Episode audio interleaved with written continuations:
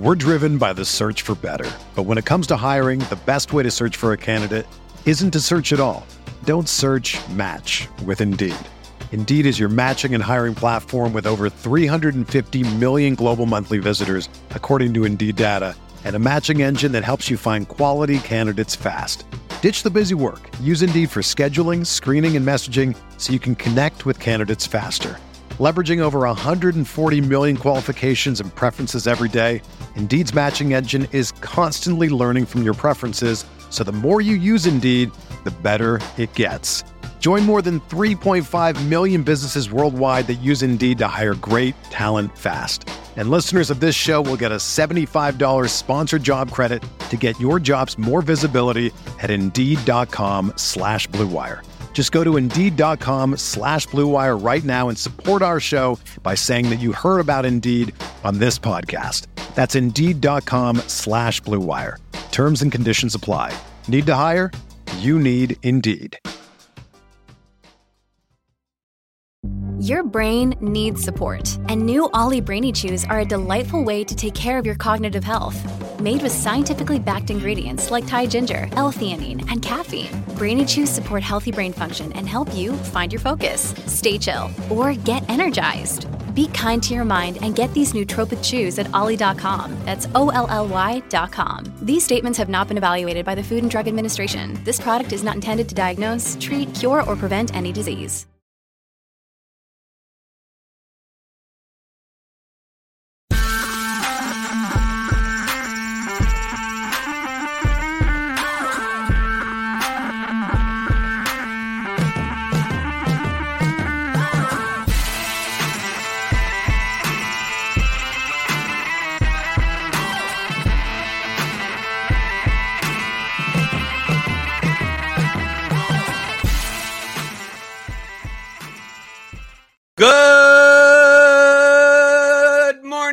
Grinders. Welcome to the DFS pregame show here on Roto Grinders. I'm Jordan Cooper, aka Blender Ed, Blender HD. If you want to follow me on Twitter, and it's Friday, December 30th, the last show of 2022. Is everyone excited? I'm not. It's just another day, right? December 31st comes, January 1st comes, and nothing changes. Nothing changes. It's not like the DFS world all of a sudden it's oh it's 2023 every everything is different it's not it's not just another day. The world the planet doesn't know. It doesn't it doesn't go by our numerical calendar dice system. It doesn't care. It doesn't care. I guess it's a little bit nihilistic. Doesn't matter that it's the last show. Doesn't matter if it's the first show. And it doesn't matter if you tune in uh, whether or not it's the first or last show. So this is the place where uh, as long as it's not monday with uh, james mccool or uh, on Fridays when there's an MMA slate, it's uh, pretty much uh, uh, you know a, an open an open forum to learn more about DFS strategy and the tools here at Roto Grinders like Lineup HQ. Okay, like the simulation outputs we have, like the projections and the ownership and all the content we have here. And if you want that, I would suggest you get a combo premium package by clicking on the link in the description get ten dollars off your first month. You get you get all the sports, right? I know NFL's kind of coming into close, but we have all the playoff content. We have all the playoff projections, the showdowns, the small slates, the everything. So go go dive in. Good morning to everyone in the chat. Wataz here early. Suki Singh not as early as usual. Boondada, Mr. Richard, Mr. Dick eh, for short, I guess. Kickstart card fan Jay Simmons. Jesse Atfield actually made it to a live show for once rum and eggnog. Are we having rum and? I'm kind of it's kind of taste. I have the vanilla Starbucks Frappuccino thing. It's it's, it's eggnoggy, I guess. Right? We got uh, Alex here, Grant Brown, uh, Jupac Jupocalypse. Haven't seen you in a while, Matt Moody. Oh, even a Hubro's in the chat. Peter Viles, right? We we got we got it's pop popular on Friday. I guess no one has anything to do. Uh, people have off or something, right? Because it's New Year's, right? But like I like I said before, uh, the show is is is less about like what are we going to do for this upcoming slate. Although we we will most likely be using you know current slates and past slates as examples of concepts, and mm-hmm. uh, and I, I I care less about going over the same thing over and over again, right? Right. If you want a more structured sense of learning, right, I would suggest just getting the theory of daily fantasy sports, all the concepts that I talk about on this show are in the course, either the first course, the fundamentals master class, how to think like a professional DFS player, or the advanced course, how to apply profitable DFS strategies for advanced players, which comes with custom Excel tools. So go pick that up at theoryofdfs.com. I mentioned yesterday that I wanted to talk about a very, very, very macro concept. Very macro concept. Right? We talk about it in the in the first course, but maybe maybe not in this way. Like I said, I, have been I've been relearning poker. So I've been using like a lot of the stuff. Like I, I read like like there's no tomorrow. Like I I could read a book a day easily. And these are like 300, 400 page books. So I'll go through and go, how does this relate to DFS? And how can I help teach it better to you fine folks out there that are hitting the thumbs up button? I hope you are. I hope you're doing that. That helps us out. Where does the money come from in DFS? Where does the money come from? I know it sounds like like oh well obviously it comes from it comes from us, right? It comes from the people. The people. The people put in the money. But that's not what I mean.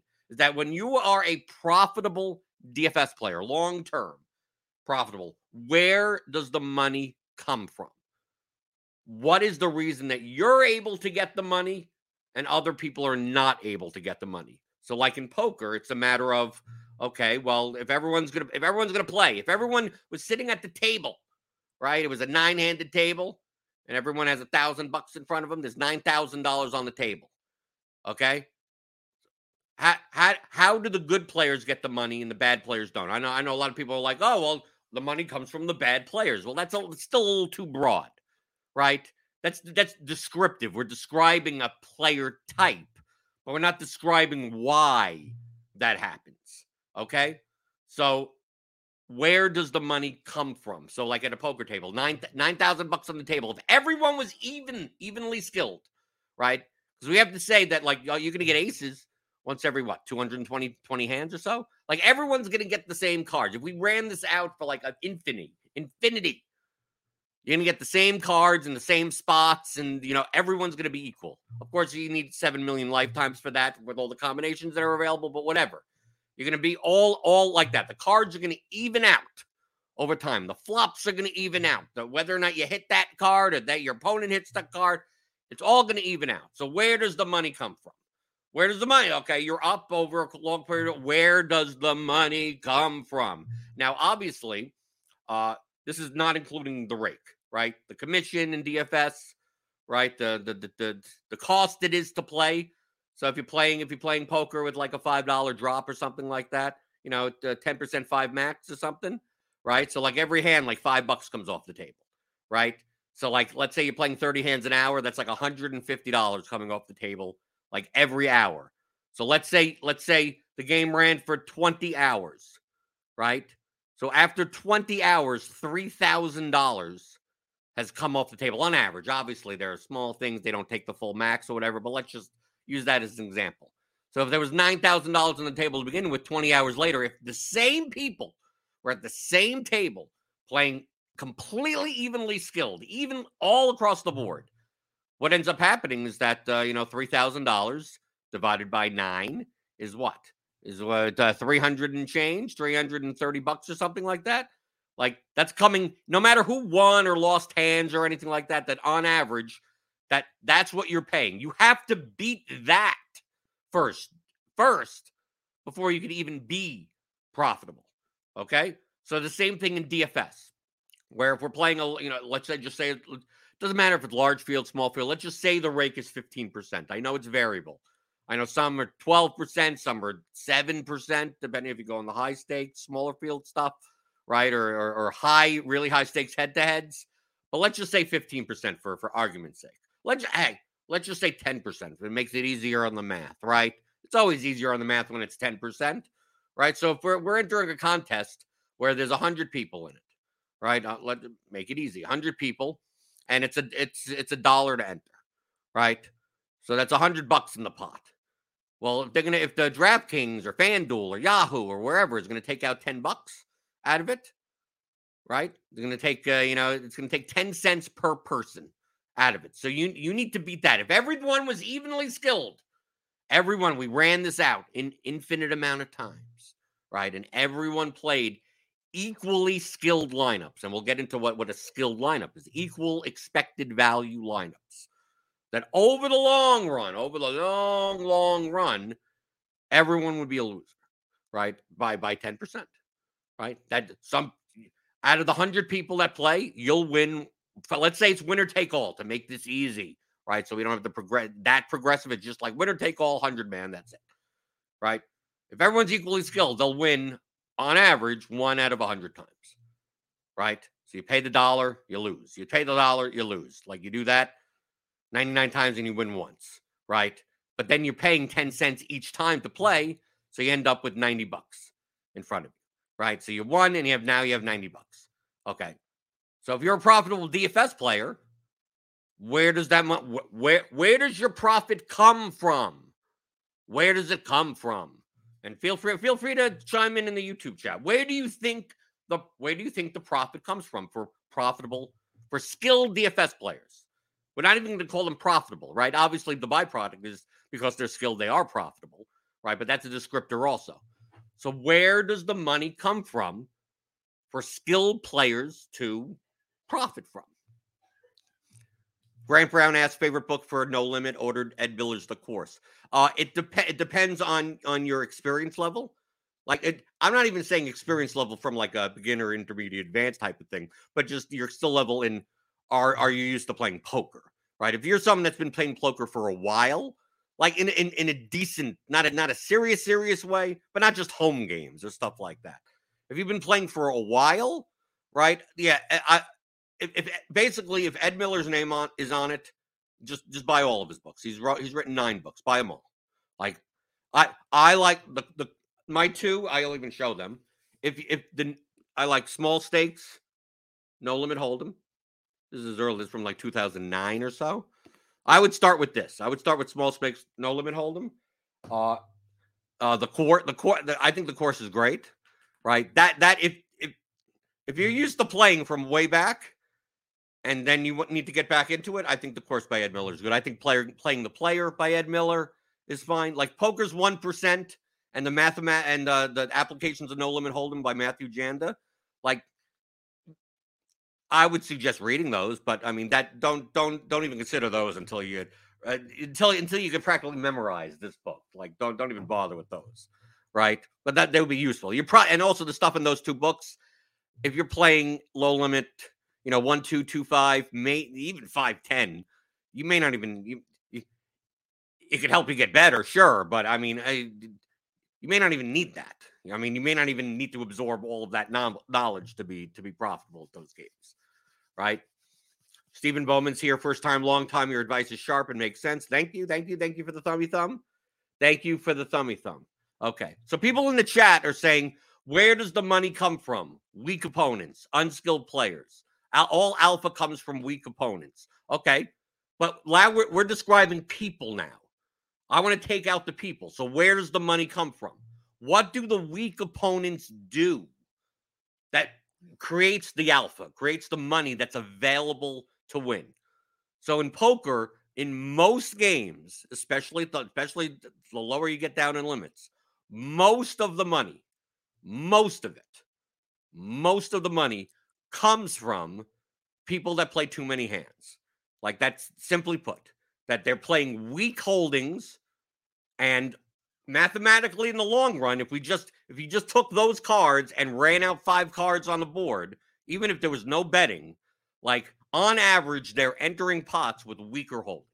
That's where most at the lowest limits, that's where most of the money comes from. So while that you could simply generate alpha, generate a profit by entering pots with stronger holdings against players that are entering pots with weaker holdings. So you know, you're you you have you have ace queen in your hand, your opponent has eight five. Like most likely, once it gets to the end, you're gonna be the one more percentage of the time with the best hand. Or obviously, then we get into bluffing opportunities and drawing opportunities and being able to get value bets. I mean, that's I'm, I'm not even getting into that when it comes to poker. But essentially, most of the money is made in poker from weak opponents who are playing weaker hands on average than you are. Okay. So how does that how does that relate? How does that relate to DFS? It should be easy. It should be an mm-hmm. easy analogy. Okay. You make most of your money. Skilled players make most of their money in DFS from playing stronger, high. When, when, when we consider stronger, we're saying higher projected. The range of outcomes, right, on average, so the mean, the mean projection is higher on average than your opponents. Now, obviously, this would be ultimately correct when it comes to like head to heads, right? And that in that contest format, or I don't want to call it format, that contest style, right? The non-progressive style, head to heads, double ups, 50 50s, that type of stuff. You make you make you, you pretty much make all your money, right? All of it by just playing better mean projected lineups than your opponents. Now, we could argue on what is a better mean projection, right? I mean, models aren't 100%. They're not they're not, you know, there's not there's not not 1.0 R, right? It's it's not not even 0.98 R. No, no. I mean, obviously, we could start arguing over one point here and one point there in projection. But in general, if you're playing a head to head, and let's say, you know, I'm going to use lineup HQ here based on our current projections this morning, at least for uh, for NFL on Sunday, I'll put in two zeros. If we if we if we don't use the semantics of the, the one point here, one point there for the projections, we're just going to say these projections are, are are excellent, very close to one R, right? So I, I will we'll optimize here, and not even and this is not regarding the distribution of the range of outcomes. 144.78 is the, the the mean optimal right now. Okay. You will make the most amount of money. And this, we're talking about head to heads now. We're talking about cash games now. We'll talk about mm-hmm. GPPs in a second. You make, you, where does the money come from? Well, you're going to play a lineup at 144.78, and your opponent's going to play a lineup at 137, right? Lower. You may find opponents that are playing lineups at 128, 118, right? You could find you could find some donkeys out there that are going to play a lineup that's like 25 points lower projected for the, you know, they're playing with some weird ass players, right? They're not playing some of the higher projected play. Like, like you could have that big of an advantage because your opponents are entering the pot, entering the contest with a weaker lineup on average. And the way to beat them is to just play the highest mean optimal lineup for obviously when the standard deviation of players is different. So we're just assuming everything is normally distributed right? Just for the sake of this example. I, I know there, there are nuances there. Now, at the at the one dollar level, the two dollar level, you'll still, you'll still find plenty. DFS is like the stakes aren't as like dynamic as it is uh, in uh, in in poker, so you'll still find plenty of plenty of excellent players at the one dollar level, right? Especially if you sign up for Roto Grinders, right? If you sign up for Roto Grinders, right? Click on that link in the description, get ten dollars off your first month. You'll have our projection right? So if you just played the mean optimal, I mean, you're going to be competitive against pretty much anyone in the lobby. Anyone. Now, are you going to be competitive? Are you going to be better enough to beat a 10% rake? That's the you have to find you have to find opponents that you're that you're profitable against more so than the rake. Okay? So let's say you're playing a lineup 144.78, right? Or whatever. I mean, if you are having a if you have an opponent that's playing a lineup that's like 120 mean projected, right? We're just going really down down the barrel. They're playing some injured player or something like that, or who knows? They, you, you look at their lineup in a head to head. I don't know how you got to these people, right? That type of lineup. Do you need to play 144? Do you need do you need to play this specific lineup? No. You just need to play a better lineup, mean projected on average, that's high enough past the rake. Obviously, your win percentage will go up the higher your mean projection is. But if someone's playing a 120 lineup and you're playing a 130 lineup, you're probably going to beat them at a, at a 62, 63% rate as it is. And that that beats the rake also. And and you're good there. All I mean, against other people, right? The other people are playing 142, 143, 144 lineups. You're playing a 136 lineup, but you're playing an opponent that's playing a 120 lineup right? So you don't have to be the best. If that if that that guy wants to play a thousand dollar head to head to head, right? And you and you can and they'll he'll give you a 15 point projection advantage. And who cares about it? Who who cares about the rest of the lobby? at that point. Where does the money come from? Right? What and that what makes the lineup plus EV? Right? I mean, that's really, really kind of what we're talking about. But I want to talk more on the macro sense. That's why I'm trying to make things as equal as possible. With we're not going to get into the standard deviation of players, right? Some players have higher variance, lower variance. I don't. I, I that's beyond the scope of today's discussion, right? But I just really, mm-hmm. really want to dive in and hammer the point of figuring out where the money comes from. Cash games, it's easy because there's really there's really only one variable in cash games is mean is mean projection, right? Or median projection, whichever one. They're they're different, but I kind of use them interchangeably. So the money comes from opponents who are willing to enter contests that we'll get into the, the, second variable of that, you know, the difference between cash and GPP. But if we just go with cash games, the head to head, double up, 50 50 style of contests where, you know, there's there's 100 people in the contest and 50 people get 1.8x, right? Okay. Now, let's say in that 50 50 with 100 people and everyone gets 1.8x, if everyone played a lineup around 144, maybe it wasn't the same exact lineup, but everyone played a lineup around 144. Is there any money to win? Right? Once you consider the 10% rake, there isn't. Right?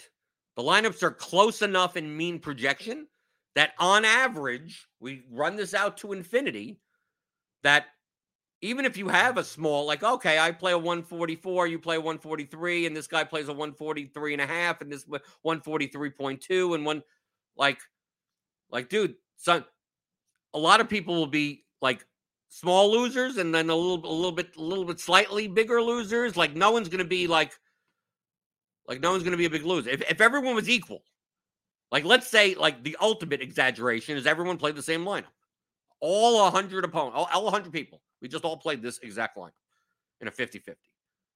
We just all lose 10%. That's it. If, if it's 10% rake, whatever the rake is.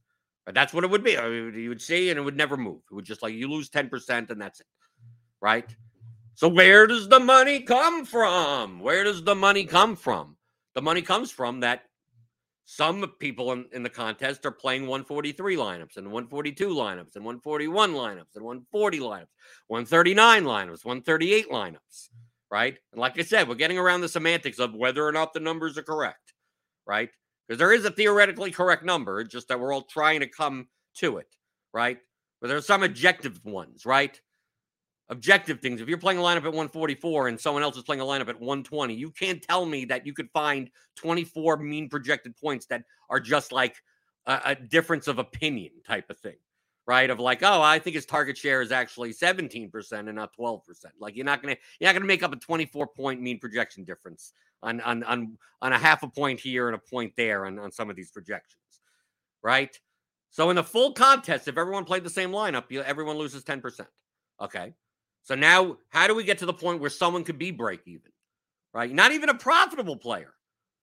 So all of your opponents on average need to play 10%, basically 10% worse than you on average, right? You don't need to find 99 opponents that all play 10% worse than you. You'll find opponents that are 3% worse from you, but you also find someone in there in that 50 50 that's 27% worse than you, right? Is playing a line, you're playing a 144 and he's playing a 136 lineup or something like that right? You're you're not going to you're rarely ever going to find opponents that are playing 50% worse than you, right? Lineups compared to each other don't are, are, are typically not more than like three to one, maybe four. I mean, really bad. Maybe if you're just shoving injured players in, yeah, then then you then you may be a nine to one favorite or something like that. Uh, but for the most part, you, you know, you're really not going to find that at, in DFS contests. So, like on average, how much worse are the players in? Now, we're talking about the worst players now, but how about the best players? So let's say you consider yourself an, a, a, a good player, which is which for DFS purposes is basically in cash games, uh, you're you're playing a you're playing a high median optimal lineup. And now we're arguing now the difference between the best and the just a little bit less and like up there, up in that upper 10%. Once we get past the rake, like the people that are competing over being break even to begin with are the people that are all playing lineups that are like 142 to 145, right? Like somewhere in that range, right? We have that projection up there. Like, and we're we're we're battling over semantics. So James Conner, I have him at 24. We have him at 20. Someone else has him at 18 and a half, right? Someone else has him at 22. So he's obviously more likely to play him, right? One person has Rhamondre Stevenson at 16, one has him at 20, right? We're, we're arguing over those types of things. But we're still primarily making lineups that are within that range of mean projection. Okay. So you could be playing a lineup. Let's say you're playing a lineup at 144 and someone else is playing a lineup at 145 or something like that. Like they're better than you. Does it mean, oh my God, I, I'm playing 100 man 50 50. I'm playing 100 man 50 50, and I see, I see McLovin in there. I, I, see, I, I see me. You see me in there or something like that. And you go, oh my God, McLovin's the one player in this 50 50. It's not a winner take all or anything. I got to avoid it. I got to avoid it. Right? Can't can't play with McLovin. Right? Doesn't matter that there's 99 and 98 other opponents. Right? He's better than me. Right? His projections are better than me, better than Roto Grinders, maybe. Right? Right? No, we'll get into the range of outcomes type of stuff with the standard deviations. That's that's what separates the, the good to the great. Right? When it comes to at least cash games are concerned. Like, should you be should you be sitting should you be there going, I can't play the contest because one out of 98 opponents is better than you. No, it's just that it obviously lowers the average, the average amongst all 100, right? The whole purpose is, is that we want to play in contests that we could be better than 10% on average than our opponents. Okay? That are people are choosing to play lower mean projected lineups for this. We'll get into GPPs in a second. Right. So don't worry about that. Well, how about ownership and everything? Like, we're not getting into that now. Okay. So let's say you think on average you're 16% better on average, and then McLovin enters. It's like that average will come down because he's better than you. Right. But he may he may only be 4% better than you on average, mean optimal, whatever you want to call it. The semantics of a point here and there in projection. Right? Does that you don't avoid the contest. Where does your money come from? Your money comes from, we'll repeat again, people that willingly enter contests with weaker lineups than you on average. And you need enough of them or enough of even worse lineups on average to make up for the rake. So once you start adding another sharp player, another sharp player, another sharp player, another sharp, your average starts coming down. But let's say we we get to the the, the small, the really small. Let's say it's a 50, it's a 50-50 and it's a let's just call a four-man 50-50. The, the smallest 50-50 without being a head-to-head. A four-man 50-50. And it, you're in there and you're playing, yeah, I'm playing the Roto Grinders optimal. Mean optimal. I'm I'm I'm gonna trust all of this, and that's what I'm going. Okay. Now, if you're playing against, let's say you see McLovin and BK Reader in there, right? They're they're regs, right? Doesn't mean you can't play the contest. If you if you believe, let's say you believe they're five percent better each on average than you, right? It's like, well, the rake is 10%, so I need to make I need to make that up somewhere, right? In order to be profitable, especially when they're betting. Like if you were all equal, right? Let's say in the fourth person and was equal also, you'd all lose, right? You'll all lose 10%. But let's say it's a 50 50 and it, you're in there with three like guys with no experience badges, people that are willingly playing uh, lineups that are 10% lower projected. You'd love that spot. You'd be extremely profitable in that spot. But let's say now you add McLovin to it. Okay. And he's 5% better than you. Okay. So that average goes down. So even if you're playing in a 50 50 four man and you go, well, it's me it's, and two sharp regs the fourth player has to be significantly worse so that it feeds all three, that it feeds you enough, even though it'll feed the other two players a little bit better. Right. So you need, you need, you would need someone that is 25% worse on average than the three, than you and McLovin and BK or whoever, the two sharp ranks. Right. You need someone significant. You can't have someone that's just 15% worse, or you're not, you're not going to beat the rake right? You need someone that's significantly worse. And if you don't find that person that's significantly worse, it's not going to be profitable for you to play. Someone that's willingly putting in a lineup that is lower mean projected than your own. Now, if you're at the top, right? If you're if, if you you have the best mean optimal and someone and you have one guy that's playing 8% less and another guy that's playing 15% less, another guy's playing 20% less, and well, there you go. There's your there. That's where the profit. You take out the 10% rake, and that's where your profit comes from. Okay. Where does the profit comes from? Where does the money come from? Yeah, we say weak opponents. I don't want to talk about the people. I want to talk about the properties that make the make the profit realized. Why? Why is it? Okay. So when people ask, it's like, well, uh, you know, should I play this lineup? If I ran, if I ran lineup HQ with no settings and no nothing, it's just all whatever, right? And I ran five lineups, right? Right. And it's cash games. We don't care about correlation. We're not going to get into the standard deviations and the whatever, and the distribution's a little bit different, right? So if I ran the top five lineups, right, I get Amon Rob, Brian Robinson, McCaffrey, Garrett Wilson, Jared Goff, and all of them, right?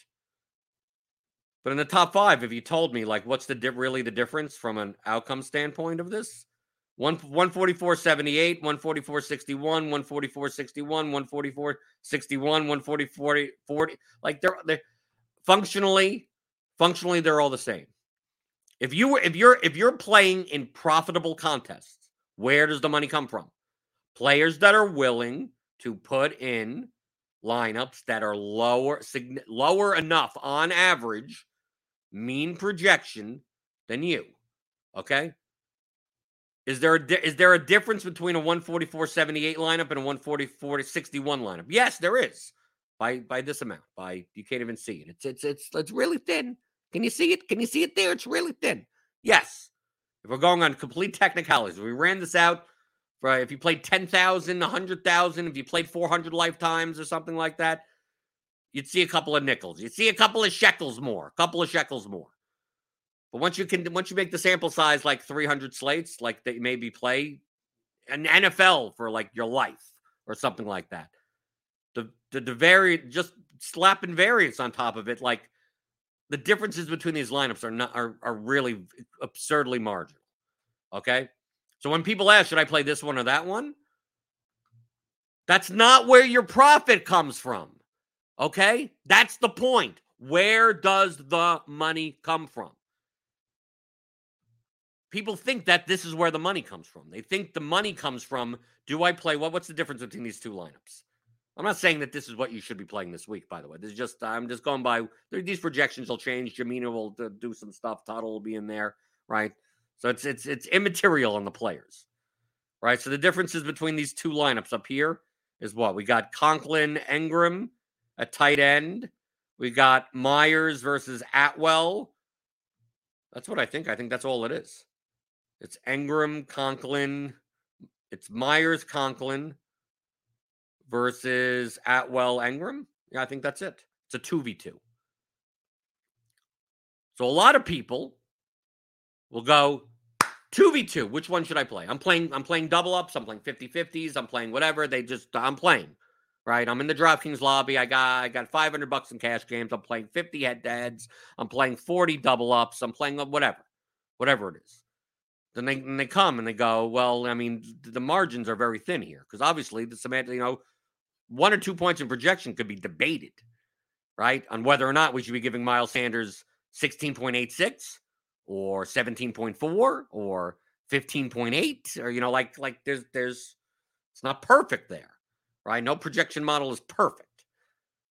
So then someone will go, well, do I play mod? Which one do I play? Which 2v2 do I play?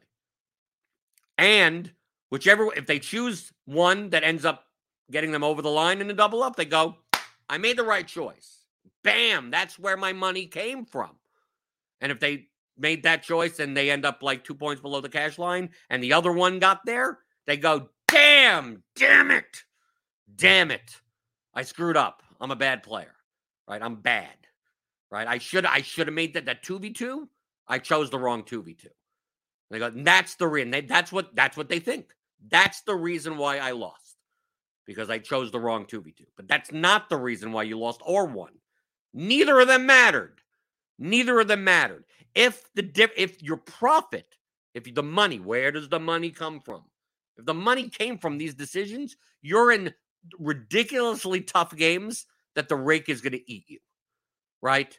If you imagine you being in in in a in a head to head where one person where you're you know your your opponent will be you're going to be choosing between these two liners. If me if me and you and someone in the chat said, "Okay, we're going to play it head to head, but we can only choose one of these two lineups." And that's it. That, that's it. That, that's the only head. Basically, we're playing a head to head for Meyers Conklin versus Atwell Engram. That's literally what we're doing. Okay. What, what, where does the money come from? Like, if there was no rake, there would be a small edge based on our projections on the Meyers and Conklin side. Very small, right?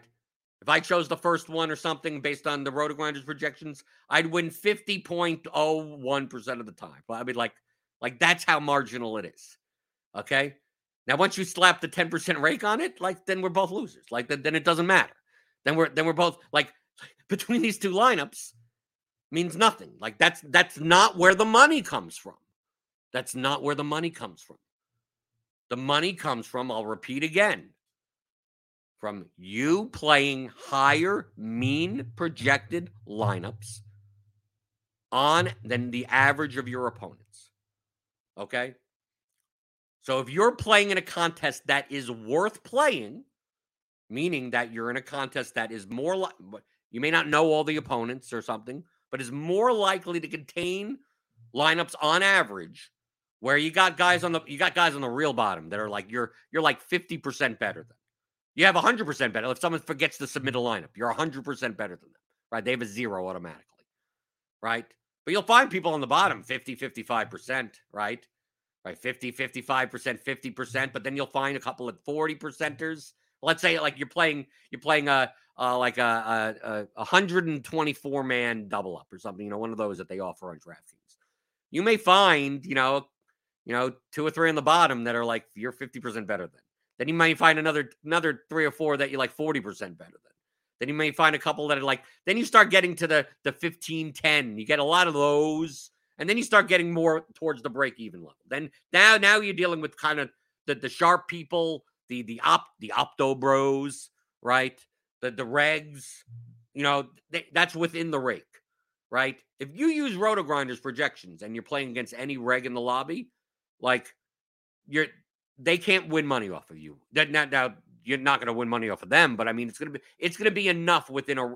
If you're playing paying twelve percent rake on a on a like a fifty dollar head to head, like you're both losing. Like you're both like there's no there's no point in playing, right? You go, well, I could choose my two v two better than it does, dude. The difference in projection of your two v twos is not big enough to overcome the rake. It's not. It's simply not. Right? Are you going? To, are you going to play a lineup that's like four or five points lower projected? right? Is he going to play a lineup that's four or five points lower projected than you? No, then you shouldn't be playing. You're both going to lose to the rake in the lo- in the long run. In the long run, it doesn't matter what two v two you choose. It doesn't matter. That's not where the money comes from. The money comes from, like we talk about, weak opponents, opponents entering minus EV lineups compared to yours. It's always in relation to you right? It's not, there's no like absolute EV. No, it's just really, you're playing a thousand dollar head to head against someone that's going to submit injured players. Like, who cares? Uh, can your, can your line, let's all injured players, he's guaranteed to score zero. How do you beat that opponent? You could beat that opponent by just playing, you could, you could, you could play a lineup that's projected for 20. right? Right. Just as long as you get a point, you get, as long as you get one point, right? You're good. You're good. That's it. Where does the money come from? Someone will look at that lineup. You'll post that lineup. This is what'll happen, right? I'm not saying it would. That's all you do. You look for the person that's going to put in a lineup and forget, right? And just literally forget. Zero, zero gets it. There's nothing there. Or puts in lineups that have, you know, backup quarterbacks and and whatever. Who knows? Who knows what the hell it is, right? Guys that get zeros. And then you play a lineup that has like six wide receivers and and running, you know, whatever. And you, let's say, like on a slate, you score 42 points on an NFL Sunday slate in a head to head, but you're playing the head to head for a thousand bucks because that's your only volume. That's it. That's all you do. Right. You'll post that on Twitter and go, "Look, I went head to I look, I look how much I won." And people look at your lineup and go, "You know, the cash line of double ups was 138. How the hell did you win a head head with 42?" It's like, well, I was playing an opponent that was that had a zero, that had an eight, that had a whatever the hell it is, right? Now, I'm not saying this to say, oh, you need to go bum hunting, right? Which is, I mean, that's the purpose of why you'd be doing that, right? That's, that's not the point I'm trying to make today. The point is, where does the money come from? So once you start thinking of where does the money come from, you start to understand what decisions matter to where the money comes from. The number one decision is the contest that you play, the opponents that you play. That's the number. We talk about that in, in theory DFS. By far, unequivocally, unequivocally, the most, uh, the, the highest, the highest uh, impact on your ROI will be the opponents that you play, not your skill, not getting this bit better or that bit better. Although that helps, that gets you that gets you more money. But the majority of where the money comes from is from weak opponents. And what do weak opponents do? Play lineups now in cash games that have a significantly lower mean projection value than you do on average. And then you want to find more, more of those people that on average. And if you're playing, if you if you're playing a, a double up and you're still playing with, you know, it's a hundred it's a hundred man 50 50 like before, and there's like 30, 40, there's like 30, 35 sharp players that are all playing lineups uh, close enough to your, like whatever. Maybe, maybe some are a little bit better than yours. Maybe some are a little bit worse than yours. It's like as long as you can find enough at the bottom where people are playing, you know, minus 3%, minus 4%, a whole bunch of minus 5 to 8%, and then you have some 15%. So, like, even though there are people better than you, right there that on average they're gonna they're gonna make a little bit more they're gonna make more money. That as long as you're on average better than the field, you'll be profitable. You're not gonna be as prof like I said, you're not gonna be as profitable as the sharp as the sharpest players, but you will be profitable. But you still have to be on average better than the rake. We're driven by the search for better. But when it comes to hiring, the best way to search for a candidate isn't to search at all. Don't search match with Indeed. Indeed is your matching and hiring platform with over 350 million global monthly visitors, according to Indeed data, and a matching engine that helps you find quality candidates fast. Ditch the busy work. Use Indeed for scheduling, screening, and messaging so you can connect with candidates faster. Leveraging over 140 million qualifications and preferences every day, Indeed's matching engine is constantly learning from your preferences so the more you use Indeed, the better it gets. Join more than 3.5 million businesses worldwide that use Indeed to hire great talent fast. And listeners of this show will get a $75 sponsored job credit to get your jobs more visibility at Indeed.com slash BlueWire. Just go to Indeed.com slash BlueWire right now and support our show by saying that you heard about Indeed on this podcast. That's Indeed.com slash BlueWire. Terms and conditions apply. Need to hire? You need Indeed.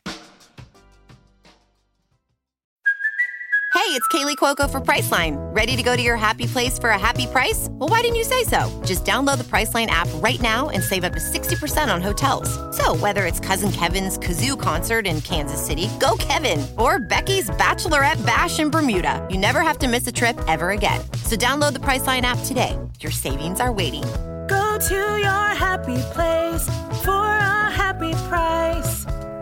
Go to your happy price, Priceline. That's where the money comes from.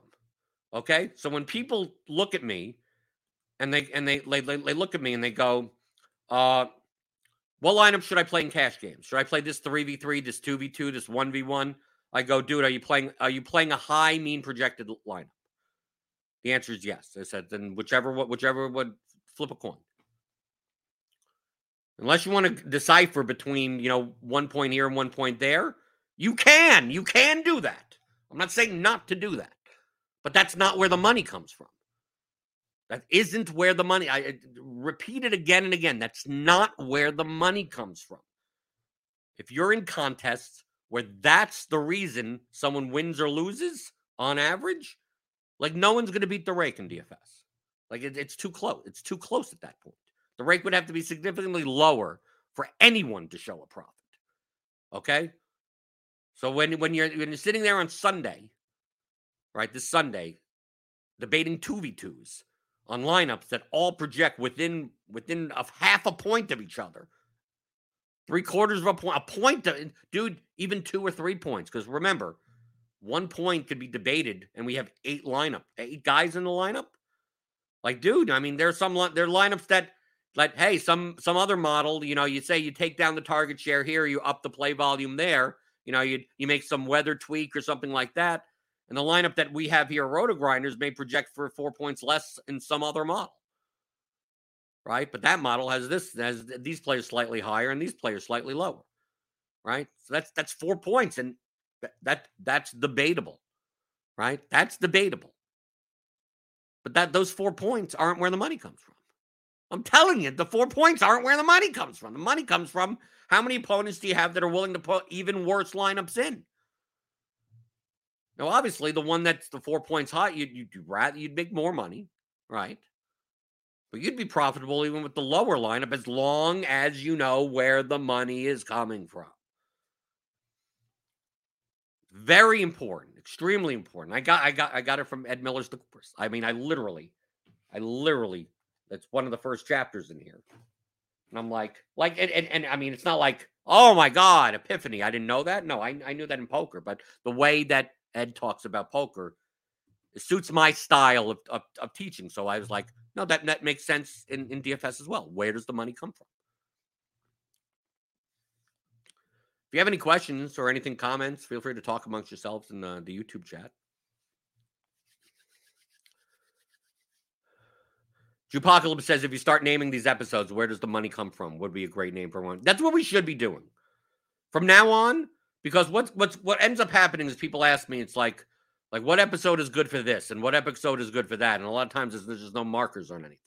Like, yeah, I remember talking about a whole thing about PrizePicks for an hour, and it's some random Tuesday episode that, how the hell would you be even find it, right? Even if it was in the description. So I think I think we need we need to we need to do titling. So Steve, where does the money come from? So, so we could we could reference it more. So that's what that's what we do. So basically, Mondays will be Mondays with McCool, it'll be whatever, right? And maybe we title we title that also. And then Fridays MMA, we'll put the with the card the card name or whatever. Who the two main fighters in it. But the other episodes, we need to come up with every every. That's the chat's job now. Okay, that's what we're doing. That's what we're doing. That make it a little bit more interactive. Your job is to come up with titles. And I like, I, I come from an old school podcasting sense where the title is something that was said on the show. Although if it if it means not if it's some joke thing, it's not gonna it's not gonna help anyone. But like something like that. So I like that. Where does the money come from? That's the title of this episode. DFS pregame show. Where does the money come? From? Going through the YouTube chat. Yeah. Where does the money come from? People like that title. Okay, that's good. Mook Farm. Yeah, Keith, Keith was on the theory. If you if you go to uh if you go to uh the Theory DFS podcast, Keith Espinoza, uh, he's a chess player. He was he was on that episode, the Mook farming one. Right. He's he's good at that. That that that's his. He's he's the the bum hunter. Right. Right. Uh, dog dog the dog the bounty hunter. Dog the he's the Keith to keep the bum hunter. Right. But that's where the money comes from. Once you understand that, that's that's where the money comes from. And then you start looking at these decisions of 2v2s and cash games and go, what are, what what are we spending time on? Right?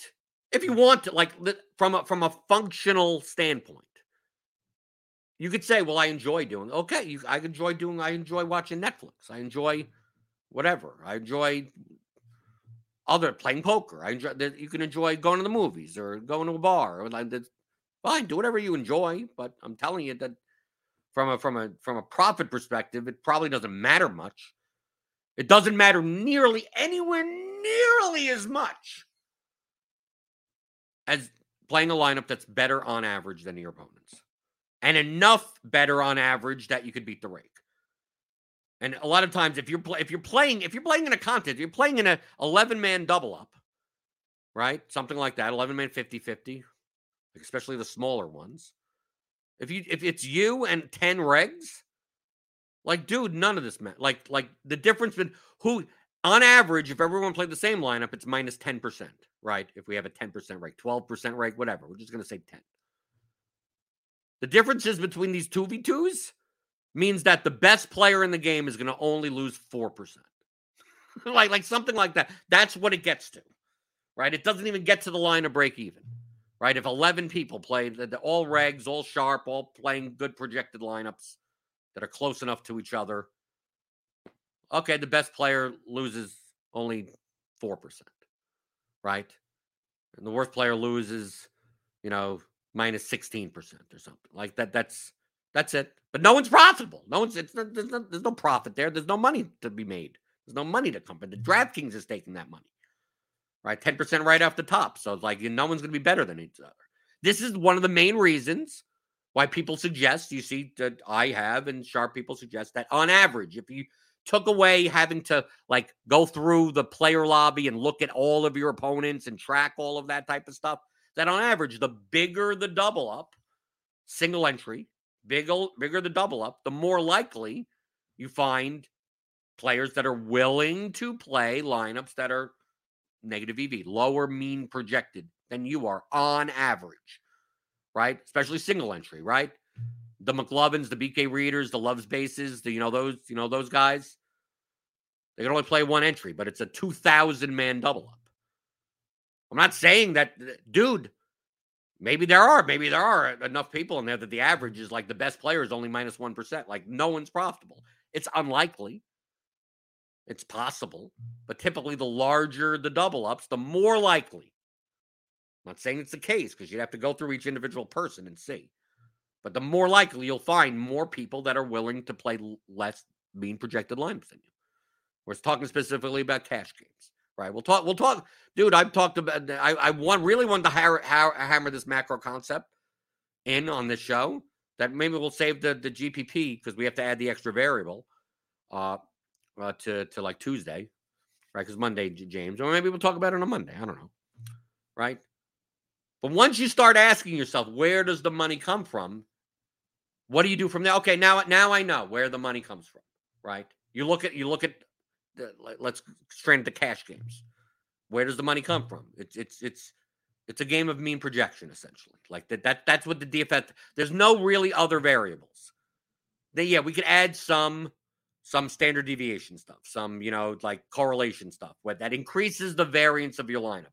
But in general, in general, on average, when you play cash games, the goal, if anything, may be to reduce the variance of your lineup, right? Where you'd rather not have correlation.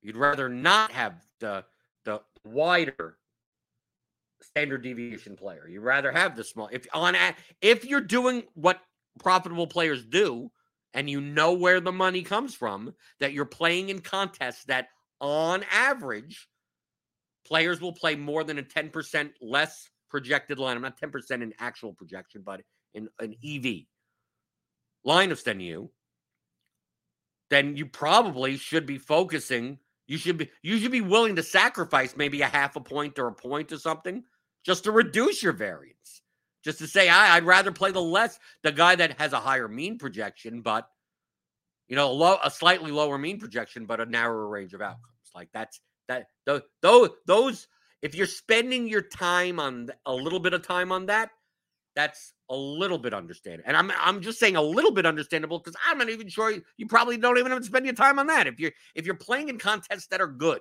if you're playing in good games, playing a, a, a good, high, mean projected lineup is all you need to do. That's the decision. Where does the money come from? And then how much time should I be spending on the decisions? Well, the ones that matter most to your profit. And in cash games, it's primarily based on your opponents. If, if as long as you have projections, if you're sitting there with no projections, now you now you have to turn players into numbers right? We talked about that yesterday. You have to have someone that's table stakes. You have to have some way to turn players into numbers. This is after you already have that.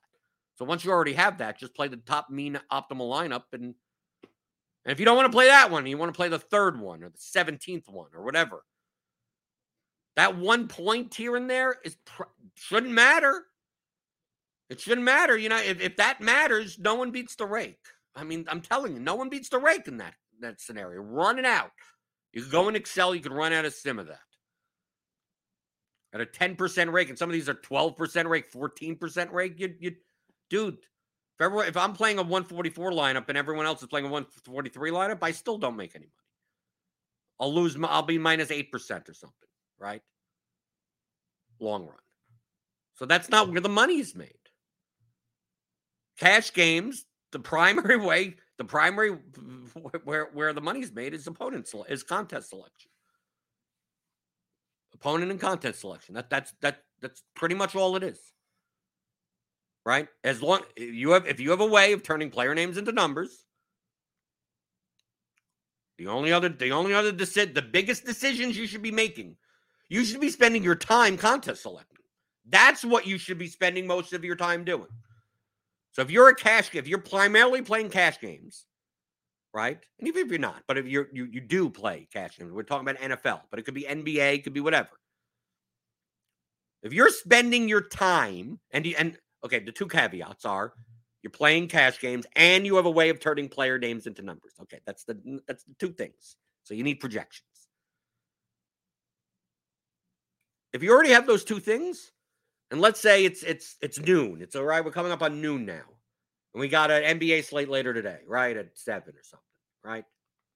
You got seven hours. And we'll take out the fact that NBA is has this guy's in, this guy's out. The projections will change a million times. Okay. But let's say you got you got you already got that. You once it comes to 659, and we'll we'll take out the late swap stuff for NBA. I know NBA is a little bit different because things change all the time, right? It's all 745. This guy's in, got to change this. And right, we're just saying everything's static. Picture like NFL. Everyone's playing at the same time, you know, that that type, that type of stuff. Right. We're getting rid of all that stuff. If you were to show up at 6:59 p.m. Eastern and just play the top mean projected lineup or one of them, I'm not even talking about the top one, any of them, any of them, top 100 probably any of them. Roll a dice. Go to random.org. Put in 1 to 100 and a 74. Okay, play the 74th line.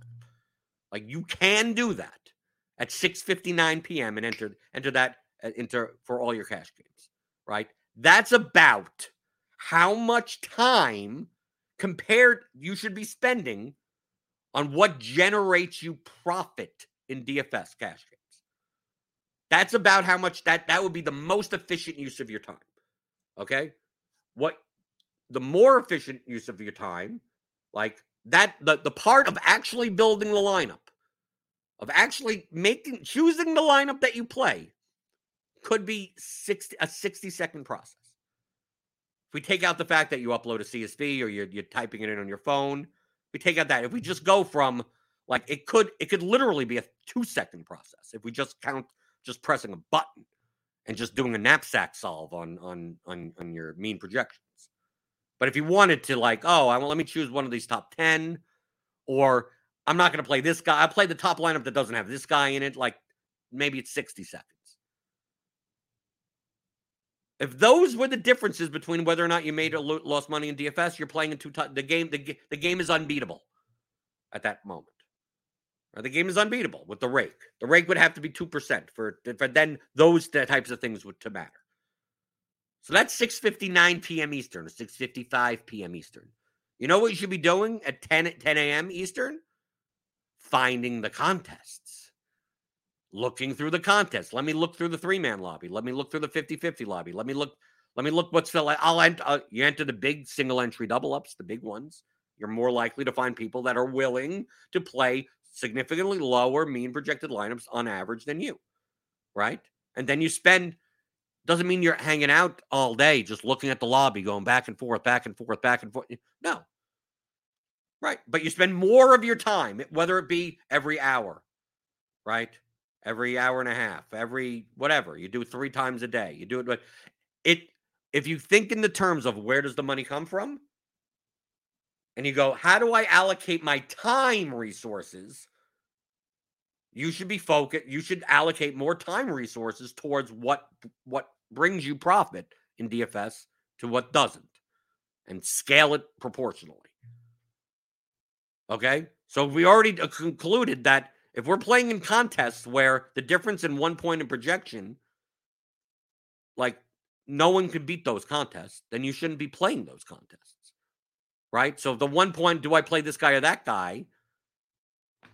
That as long as you're playing a high projected lineup compared to your opponents, you're you're fine. So you should be spending the time finding those contests. Find finding the contests where that that that exists. Seeing, looking at past contests and going, let me take a look at the let me use my yesterday's projections and go into these go into the single entry double up and see what what the projections of all the lineups are. Download all the lineups mm-hmm. and then insert your mm-hmm. projections and see what the hell they mm-hmm. are. You could do you dude, the Excel tools that we have for theoryofdfs.com, you can do that. You can take all take all the lineups, throw them in, but take the projections and just see what your opponent said. And then here's the here's here was your mean projection for all these lineups.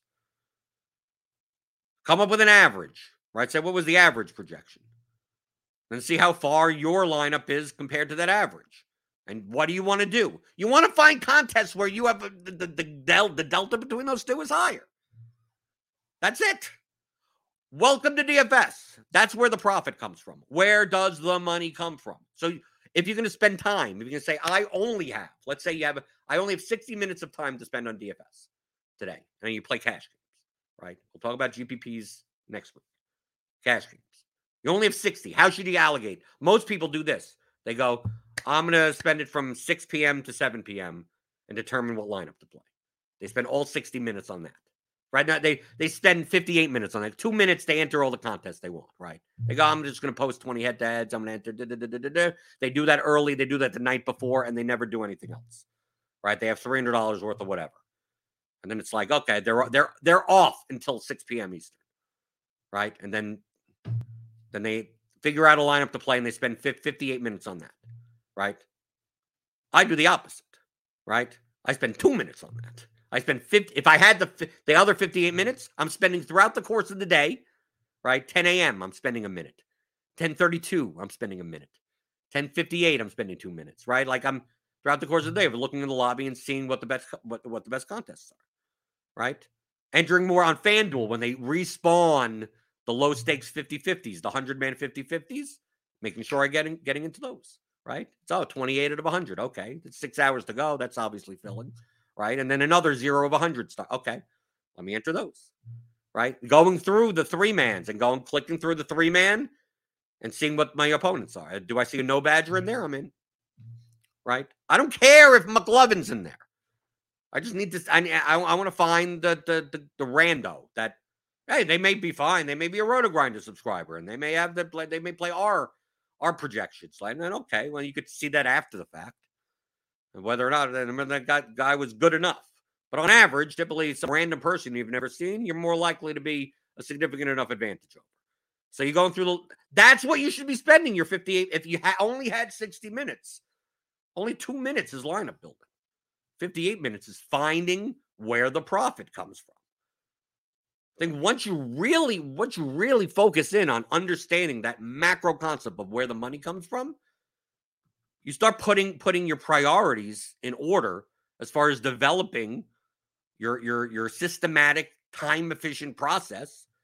Like I say in the advanced course, systematic, repeatable, time efficient process to analyze slates effectively and consistently build lineups that show a long term profit.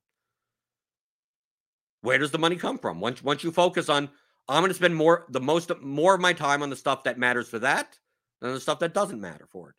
And to some people, from the out the outcome that two v two looks like, it's like, oh yeah, if I chose the other two v two, I would have won, and I chose the other part, I lost. So that that's the thing that I need to focus on, but not realizing that based on the range of outcomes of all these players, that if you ran that out a million times, like probably half and half or somewhere close to it, right? That the projections are so close to each other, right? That that really it's like the it's like flipping when when people think of it in these terms. It's not it's not exact, but think of it in these terms. The two v two, right? Do I play Meyers and Conklin or do I play uh to Atwell and Engram, whatever, whatever it happens to be, which will change by Sunday, by the way. Uh, that's the equivalent of uh, someone asking, someone saying, I'm going to play a head to head to head against someone, and it's going to be a coin flip, a literal coin flip, heads or tails, right? So you go, okay, heads, right? You know what heads is? Heads is heads is uh, is a Conklin and, and and Meyers. Tails is is Atwell and Engram. Okay, so imagine that you're going ahead to head, and it's a and it's a pre- pretty much pretty much a coin flip. I know there's a slight there's a slight here and there, but pretty much a coin flip. And you go heads, and it comes up tails, and you go, oh, I should spend more time. I should spend more time. I should spend more time on studying the coin. Right?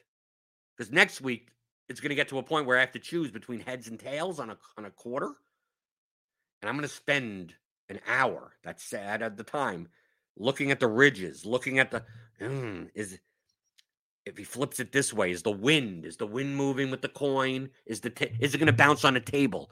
Let me let me spend. Uh, I'm going to take a coin, and I'm going to flip it on a table a hundred times just to get a sense of what the table is like. Right? I'm going to start having the wind. I'm going to develop my this whole thing on flipping the coin on checking is it a, what's the year on the coin does the does the nickel matter does the type of metal matter so I could better predict is it going to be heads or is it going to be tails? Is it going to be heads or is it going to be tails? Is it going to be heads or is it going to be tails? While I like you're doing that, playing against someone that is playing a lineup that is, you know, playing that is just going to pick heads or tails, just whatever. Even money, just even money, head, heads or tails. 10 minus 10%, heads or tails, right? I'm finding someone that's willing to give me two to one on the coin flip. I don't care about the coin. Don't care about the coin at all. I'm assuming the coin is a fair coin. Maybe there's an imp, imp, imp, imperfection in there that makes it 50.1% more likely to be heads, right? But once you start taking out the 10% rake, who cares about that 0.1%? It's just a matter of who's losing the least, right? So that's not where I'm going to make my money, right? I'm finding spending all that time for that such such a small thing. I'm gonna I'm gonna spend my time walking around town going, does can anyone is anyone willing to give me two to one on a coin flip? I don't care about the coin. The coin's the lid. Whether I choose heads or tail, I'm gonna spend I'm gonna spend eight hours choosing. Should it be heads? Should it be tails? Should I choose heads? Should I choose tails? Should I choose heads? Should I? That's what you're doing when you, when you're going through, going, well, is this let's line up this two v two, this what like that that that is what you're doing. And in game theory, the closest the what the closer your decisions are to a coin flip to 50-50, the the the time you, you choose but that doesn't matter. If it was truly a 50-50, you should spend zero time on it. If you couldn't do better than a monkey throwing it at a dartboard or something like that, or a turtle choosing a piece of lettuce, then you should be spending zero time on it. That, that's simple math. That's simple game theory. You should be spending time finding finding someone around town that's willing to give you two to one or three to one or five to one. Right? You could find a head-to-head opponent. You find a head-to-head opponent that's willing to play a lineup that's 30 points lower projected in NFL football. That's like finding someone that's willing to give you eight, nine to one. That's like eight to one on a coin flip. Give it to me. Do you choose heads or tails? Who cares? I'll choose whichever. Dude, I don't care what I choose. You're gonna give me eight to one? Oh, eight to one. I choose heads. It comes up tails. I'm the idiot. No, it's eight to one on a coin flip. Why am I spending time on choosing between heads and tails? I'm choosing and find. Let me find the people like that. Let me find the places where they congregate. Right, the contests that the, those types of players enter. Right, you're not just playing head to heads, but double ups, 50 50s, whatever. That's what you should. That's where the money comes from. I think this is quite obvious. And the more that the more that you think of that direction, we'll get to GPPs. We'll talk about that. The more the more you see one what type of contest you should be entering and two what types of lineups you should be playing. Okay? And that's why GPPs we're going to talk about how the lineup differences are. In cash games it's easy. Cash games pretty much it's almost everything comes from mean projection. So like, there's nothing nothing to assess other really other than that. And then the semantics of a point here and point there. But let me tell you, with the 10% rate, I keep want to harp on it again and again. Once you smack that 10, 12% rake, 14% rake on top of it, if you're in contests where the difference between the between winning and losing, winning and losing, I'm not saying profiting and not and, and not profiting, but winning and losing is a difference of that one or two points here and there, that 2v2, that 3v3. Those are not profitable content. You're neither choice will be profitable. One is just slight one is less slightly less losing than the other. That that's that's that's basically the difference. Similar to playing a perfect strategy uh, blackjack. Right? You play perfect basic strategy blackjack in a normal rules ba- uh, blackjack game, right? You're not going to beat the game. You're just going to lose the least. And if you enjoy the the, the variant swings and the entertainment of it all and getting some free drinks, then so be it. Lose your 1.2% or whatever. Right? But then some people play blackjack in a way where they're they're 7% losers. Right? There's no way to there's no way to play perfect basic strategy without, you know, without some in a game in an automatic shuffle game, right? We're not even going to talk about counting or anything. You know, automated every every every hand is automated shuffle out of an eight deck. Sh- I mean, like, uh, and there's no hold card exploits or you know dealer tells or whatever, anything like that. It was a complete robot, completely fair game. Like, there's no way to beat it. You just lose the least. So that equates to playing an 11 man double up or any whatever with all sharp players. That the differences come down to those one, two points here. The outcomes may look like you win. Oh, I won because of this and lost because of this, but you're looking at things in a very in a very small small sample size. And on average, that if we run this out a million times, that oh, you you you you don't you don't even if you lose, you don't lose that often. You know, you know, it's like a it's like a coin flip, and knowing that the rate comes out and no one wins. So why are you spending all your time on that? As long as you have a way to to, to turn player names into numbers.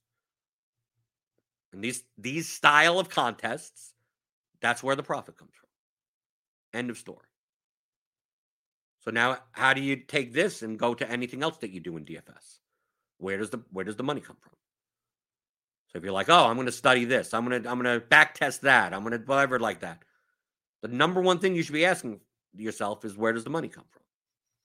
And if it's not, and for, if what you're doing is not really where the not enough of where the money comes from, you should be spending about X amount of time on that. So, from a cash game perspective, GPPs looking at it's much more, a little bit more complex than GPPs. So, from a, G, a cash game perspective, the money the money would be made in in two ways, right? This, these, these are the two things you should be spending your time on. One, converting players' names into numbers, right? To have the highest mean projected lineup. Have a high, not the highest, but the high, right? You're not going to have an, a, a model that's, you know, 1R, but you want to have a model that's good, that's highly, highly accurate.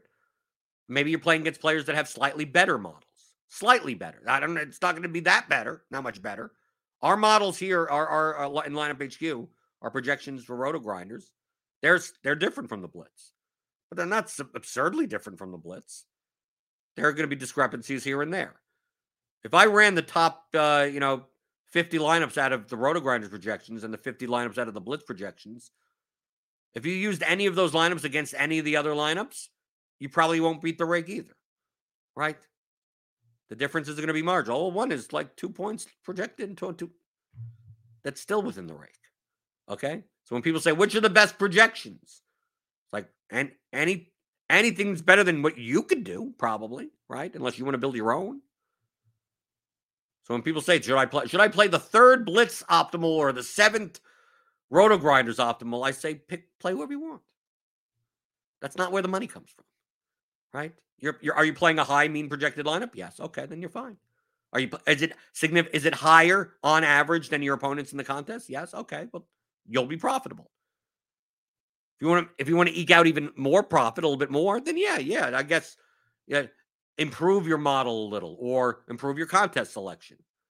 But you're much more likely if, unless you're a data scientist, you're probably much more likely to improve your profit by the opponents that you play than by questioning, you know, the the the data science, like building your own projection model. And some people, if they build their own projection model, okay, then they want to spend their time doing that.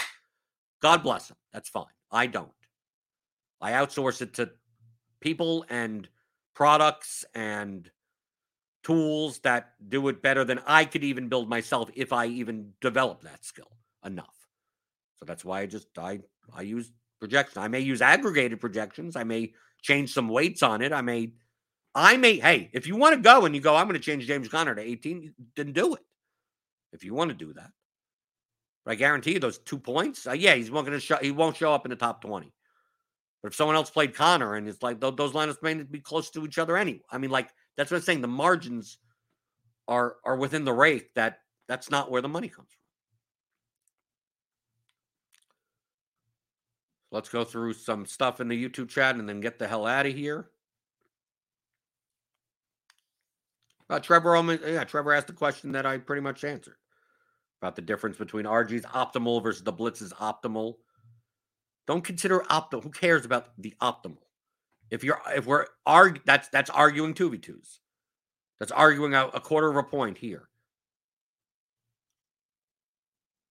If you want to, because you that's what you if you want to eke out the extra 0.01% ROI, right, over your opponents that you should already have a substantially higher mean projected line, then fine if you want to do that. I don't know why you'd spend so much time doing that. But yeah, I guess you can. Yes. If you're if, you've exhausted all the contest selection and opponents, and and, and then you're like you're still sitting there. I got two hours to kill. I don't want to do anything else. And you're like, okay, I'm going to try to. And you're a little bit, little fine, okay, fine.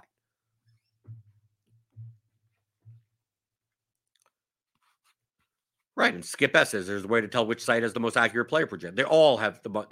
They all have the most. Like this is who cares about the most accurate. The care is about accurate. Okay, if it's a battle between projection systems, everyone loses. Everyone loses. The differences aren't that big. They may seem to you that they're big, but they're not when it comes to the rake. Okay? So I know we have competitors of RotoGrinders. They, they also have projections. I'm telling you, they have good projections. We have good projections. Anything that you could you could you could get a subscription for and get a model, they're probably very good projections. The accuracy of them and these projection systems are very close to one another. That if you're like, oh, I'm going to pick one of the top 20 from this site, site's model, and one of this 20 from this site, and then, but dude, once you slap that 10 to 12% rake, like everyone loses. Your goal is to find people that aren't playing those lineups. You find people that aren't playing anything close to those types of lineups, right? If everyone's playing oh, I'm just going to choose one of the top 10 RG optimals. I'm going to choose one of the 10 blitz optimals. And then it's 100 people 50 50. Everyone loses. The best player is minus 2% or something, minus 4%. Like everyone loses. That's not where the money's made. So if that's the case, like why are we arguing over 2% here? Like if if you have other stuff to do, like find the weakest opponents.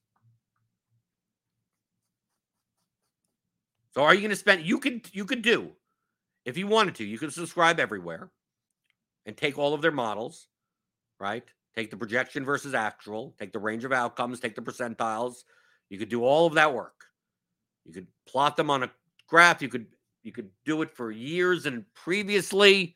You could do all that like that. And you go, okay, this model is 0.83, and this model is 0.81, and this model is 0.8.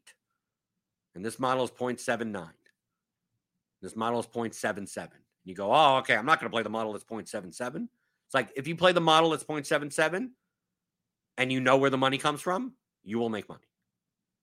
You go, but that's the out of the five projection systems, that's like the worst one. Said, yeah. And if you're playing against people that are playing with the best project, that and when I say bet, I mean the differences aren't that big. 0.831 and you're playing the 0.771 and you're choosing one of the top 10 lineups there, that's not where the money's made. Right? Oh, the guy with the 0.83 model is going to beat the guy with the 0.77 model. Yeah, like 51% of the time. I mean, like, like that's what I mean by it's like it's like like 51% of the time instead of 50.5% of the time. I mean, like, that's the margins of that. So are you you want to spend that time and going, okay, I'm gonna I'm gonna figure out which of these models is the most accurate instead of caring about accurate, just being accurate in any sense of the imagination. Because if, if everyone's just playing one, if it is five projection models and literally everyone in your 100 man contest is playing something from one of those five, everyone loses. Well, I'm playing the one at 0.83. Okay, you're minus 6%. Well, I'm playing 0.77. You're minus 14%. Where, where's someone that's pro, plus, plus, plus percentage? Nowhere. Nowhere. Right? But wouldn't I want to play point the 0.83 one rather than the 0.77? I, I, pennies on the dollar. Yeah, sure. Yeah. At the end of the year, you'll notice the difference with an extra like $28 to you golf clap if you want to. So you're to have $28 extra to your name at the end of the year. Okay. How much time are you spending for that $28? Surely not 40 to 60 hours trying to figure that out. No, of course not. That seems stupid. Unless you're doing it for the intellectual challenge. And that, that then it comes down to entertainment. Now, now we're talking about entertainment. Where does the money come from? The money comes from playing the 0.77 accurate model in one of the top lineups there and finding people that are playing lineups that if you ran it through even that model is 10 points lower projected. If you ran it for the, the 0.83 model, it's eight points lower projected. You're making money off them regardless. You went slightly higher if you had a slightly better better project, slightly like 51%, you know, like that type of thing. So what are you spending your time on? Keith Espinoza says Mook farming is a grind. The inspiration happens once, but the grind is a full time job. Yes, and Keith, that's what Keith does. Keith says using your Roto Tracker head to head database to snipe in the lobby is a ton of work. Yes, but that's the work that's. See, this is this the thing is that Keith what Keith understands is he understands where the money comes from. There's a lot. He says it's a lot of work. That's he will do he will increase his profit way more by doing that work than by figuring out what 2v2 to play. Easily. I mean, e- I mean, hands down. Figuring out who to snipe in the lobby, like, and really studying. I mean, you have to develop a database and track and compare lineups, projected lineups to each other, and go. If you if you want to do that,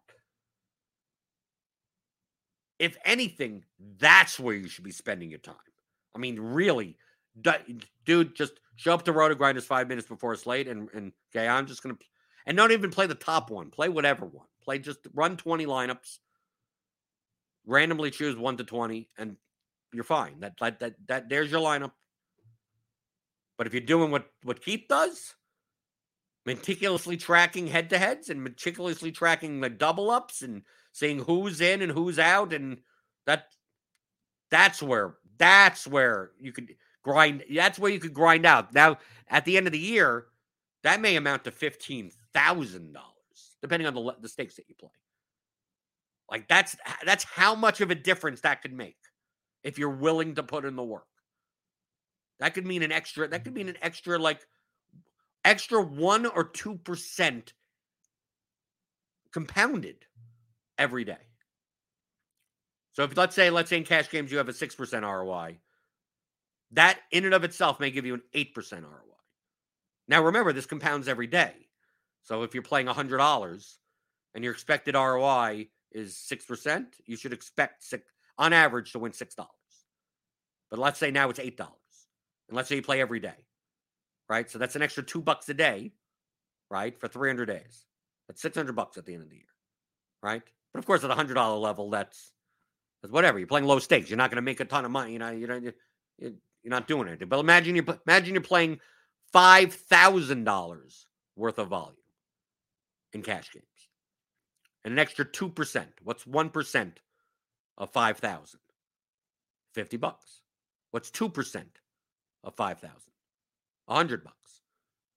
So if you want to do that work for an extra hundred bucks a day for three hundred days, talking about 30 grand. That'll you'll you'll that 30 grand comes out of that rather than the 2v2s. The two the, You're not getting that extra 30. That wouldn't matter. That's where the money comes from. I like that Keith's in here. Like the, because cause he's he's someone that spends most of his time doing exactly what I'm talking about. And I'm not saying that that's what you should be doing. Oh yeah, now I'm going to set up a database. Like you can. I think that's a great idea. But I'm not saying, yeah, oh, this is what you have to do. It's more, I'm, I'm more the macro of whenever you enter DFS, you go, I'm going to play this slate. I'm going to play this showdown content. I'm going to play this. I'm going to play the single entry, this thing. I'm going to play the three mm. max. I'm going to play the large field. I'm going to play the. That you start with, okay, I've I have a certain amount of time and resources and to spend. What should I be spending time on? Well, where does the money come from? Like, that's where you should be spending the time. And in cash games, it's primarily contest selection. Keith also says, Jordan, don't forget to mention that you need to spend time canceling unsold head to heads before lock. You don't want to get auto matched, right? Auto matched with the other kind of sharper players in the live. But some of those players aren't as sharp as you think they are, but most of them are. So yeah, you need to spend time, you know, the last five minutes so you could unreg because you have to do them individually. Right. So this is the type of Keith is doing the stuff that matters when it comes to where hmm. does the money come from. So I, hope I hope I hope this is a this is a good lesson. This is a macro mm-hmm. lesson. This could this could have been a chapter in the book. I mean, it's it is talked about. We talked about it what chapter two, I believe. Chapter two in the first course, right? I believe so. You go scroll here. Theoryofdfs.com. Daily fantasy game theory that applies to any sport right? The rake, DFS payout mechanics, right? The skill, yeah, the skill gap. Yeah, we, we, we talk about in chapter two, game objectives. So go pick it up. Theoryofdfs.com. Of course, I'll probably be mentioning this time and time again, right? Because what, will end up happening, you know, three weeks from now, some some person that just found the show or something will go on tonight's NBA slate. Do you do you play this guy or that guy? Do you play this guy or this guy? Cash game. I'm playing cash lineup. Do I play uh, a 2v2? Right? You'll you'll hear that tonight. You'll actually you'll if you want to hear it tonight. Grinders live, NBA Grinders live later tonight. Then Crunch Time for pre- no Crunch Crunch Time's free, right? Crunch Time's free now, presented by FanDuel. You'll hear that. You'll hear that. You'll. I have a two v two cash game, two v two. Sure, if we want, if you want to argue over 0.1 percent, fine, uh, fine. But that's that is what that is. I'm not saying it's oh worthless, zero, worthless. No, of course not. But it's it's worth about this much, right? And if you want to argue over that much, fine. That's if you've already spent your time doing everything else where the money comes from. You want to okay, sure, why not? Who wants to? I want another 0.01 edge. Okay, yeah. Well, you have nothing better better to do. That's fine. But you'll hear you'll hear that tonight. So if you want to hear that, go. Go to Crunch Time. Go to Grinders Live. We got uh, NFL stuff coming out uh, later today on the channel. Hit that notification bell. You'll always know when we go live. And uh, I have the NFL Game Theory show coming up later at uh, it'll be out later today with Tuttle. So uh, so yeah, so hit that thumbs up button on your way out the door. If you want more of this type of information, go get the, the courses at theoryofdfs.com. And uh, I will be back on Monday, and it will be a new year. So happy new year to you as I answer your DFS strategy questions here. Monday through Friday, 11 o'clock Eastern on the DFS pregame show on rotogrinders.com.